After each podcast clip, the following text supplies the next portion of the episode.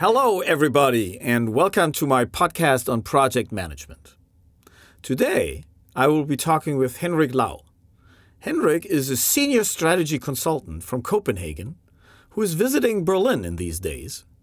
And we have agreed to talk about his experiences in strategy or strategy consulting projects. What makes these projects special or distinct from other projects? And what is required from a project manager in such strategy consulting projects? Enjoy.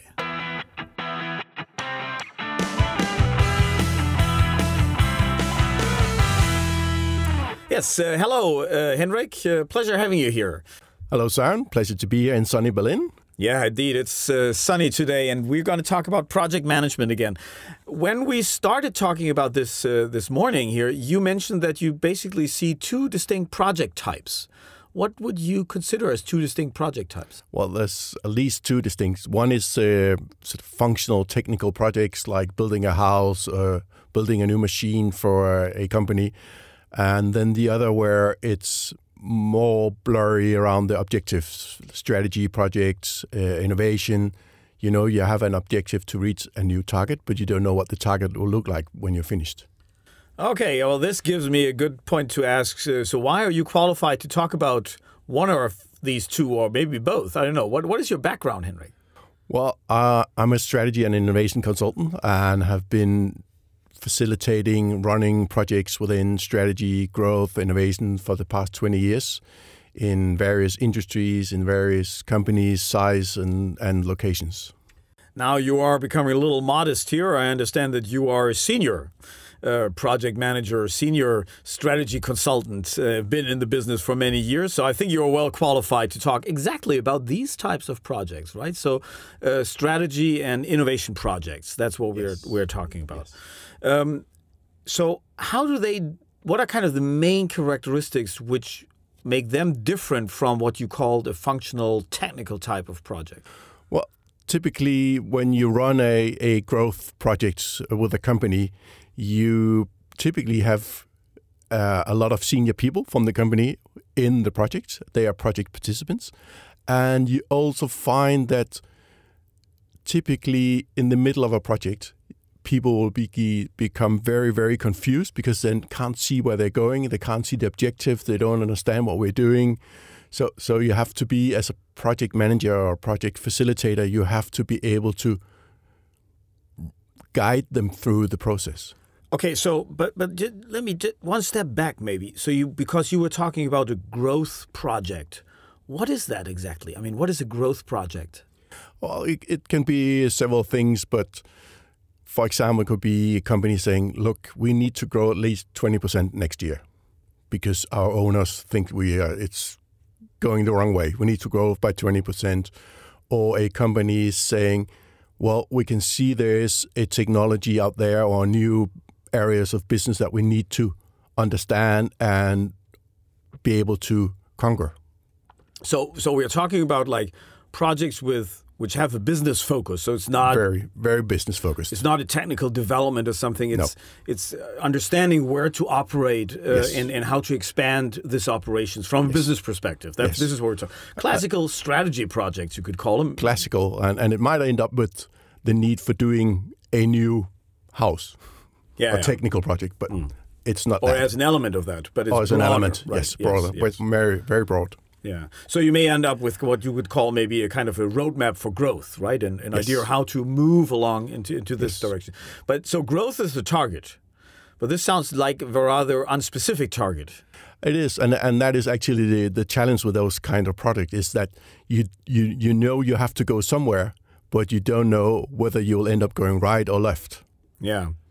So what happens with the project members throughout. How long does such projects last, by the way? I, wonder. Uh, typically, they are quite intense and will last for three to four calendar months, um, but with breaks in between where people are out in the field talking to customers, collecting data, talking to an organization. So it's typically a number of workshops that are quite intense for a couple of days.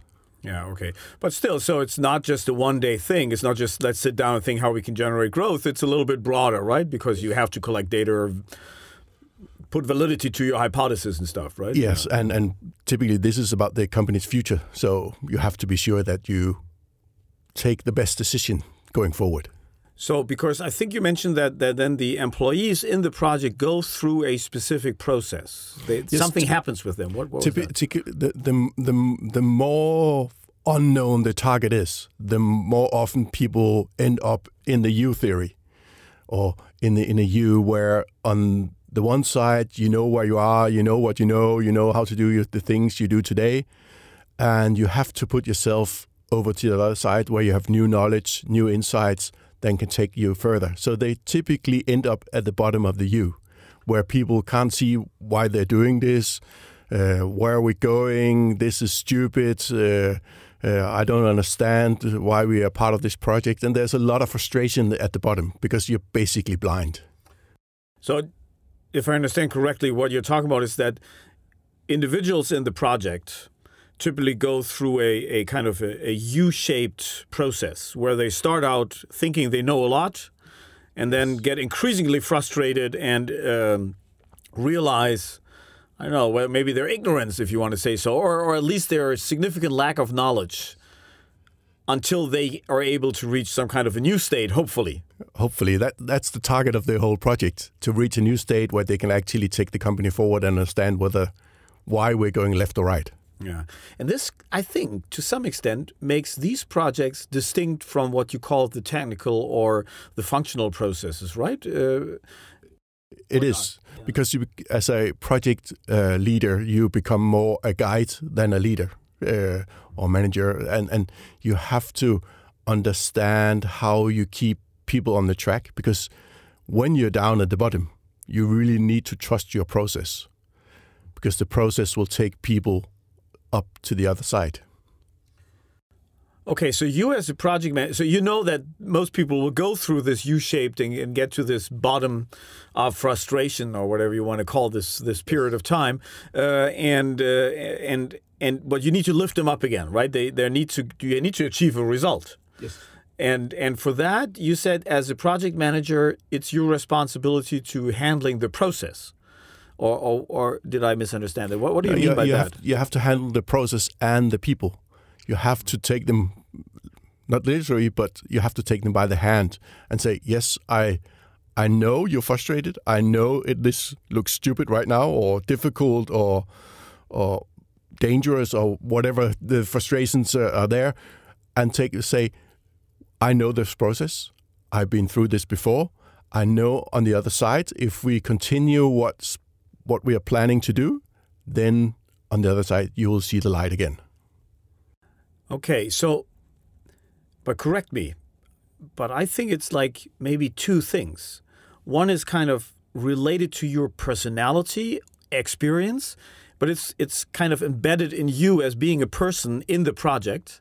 Yes. And the other side is that you have some tools, some processes, some templates, which you can use and give trust through these templates to, to the employees involved in the project. So even they be frustrated and, and think they don't know anything, at least they can follow a fixed template. So these two things, right? Is that's that's what makes you come Abs- through this. Uh... Absolutely, you need to have the tools to guide the people, but also you have to bring in your personality, making sure that they feel secure with you. You have the trust of the people that we can actually do this uh, and it, it, becomes very important that that you don't show frustration.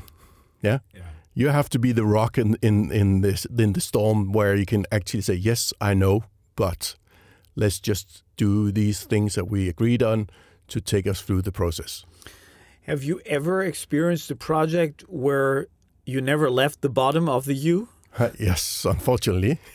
Um, a project where the organization and the project team goes got so frustrated. They said no we will leave the project now. We'll stop it. And they actually stopped the process in the middle of a process on day one of a three day process. Uh, said no this is it. And you are going to probably going to ask me why. And the, the reason think, and, and that's a really key issue in, in these kind of projects where you don't know where the outcome will be, is to have alignment with the project sponsor. Because if the sponsor is not aware that you might end up at the bottom of a U, then he might as well or she might as well say, no, this is too much, let's stop. Mm-hmm. So, so the project sponsor needs to be aligned.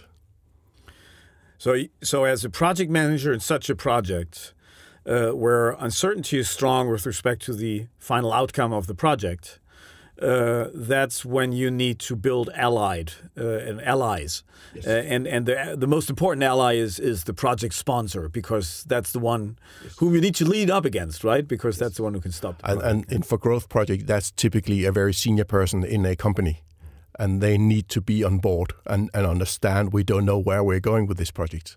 We will we will land. I guarantee that we will land somewhere, but we need to to be aligned on on this is a process that might be frustrating. Good. I, I have one more issue because in project management, this is also an important topic. So how do you how do you relate to your project sponsor uh, and uh, uh, and and how important is this this alignment? Uh, there is this whole other field of what is called stakeholder management.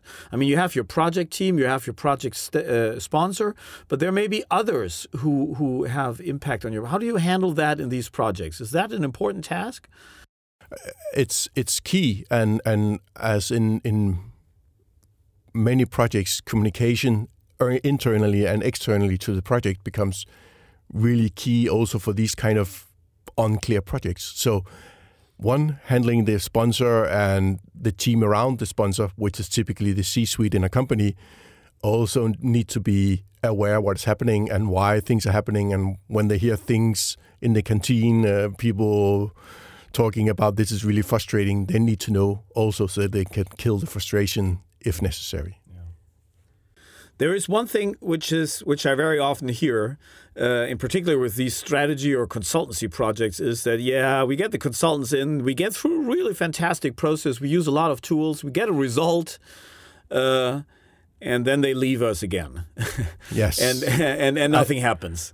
Uh, how do you how do you counteract this such an argument here? Is that is there a, a, an important task which needs to be recognized as a project manager uh, in this context? Very much so, and and it's really the role of of a, a good uh, strategy consultant to understand that the project itself, identifying say twenty percent growth, is just the very beginning.